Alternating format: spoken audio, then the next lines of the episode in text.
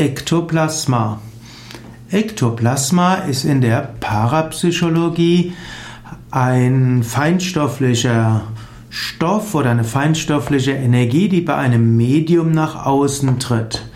Ektoplasma ist in der Zellbiologie die Bezeichnung für die äußere Schicht des Zytoplasmas vieler einzelliger Organismen.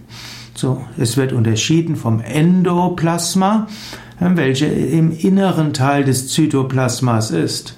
Die Plasmaarten Endoplasma und Ektoplasma sind nicht grundsätzlich verschieden, sondern sie sind in unterschiedlichen Teilen des Organismus.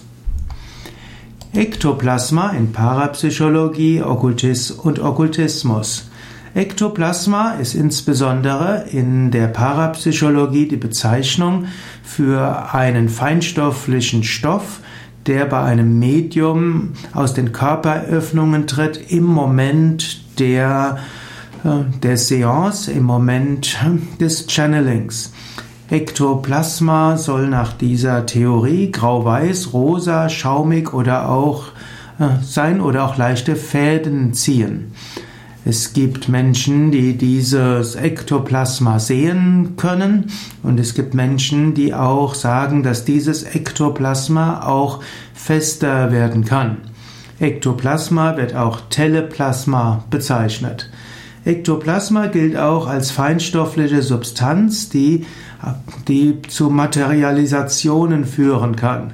Das heißt, dass Medien dieses Plasma ausstrahlen und dann können Geistwesen sich verkörpern bzw. vorübergehend stofflich ausschauen.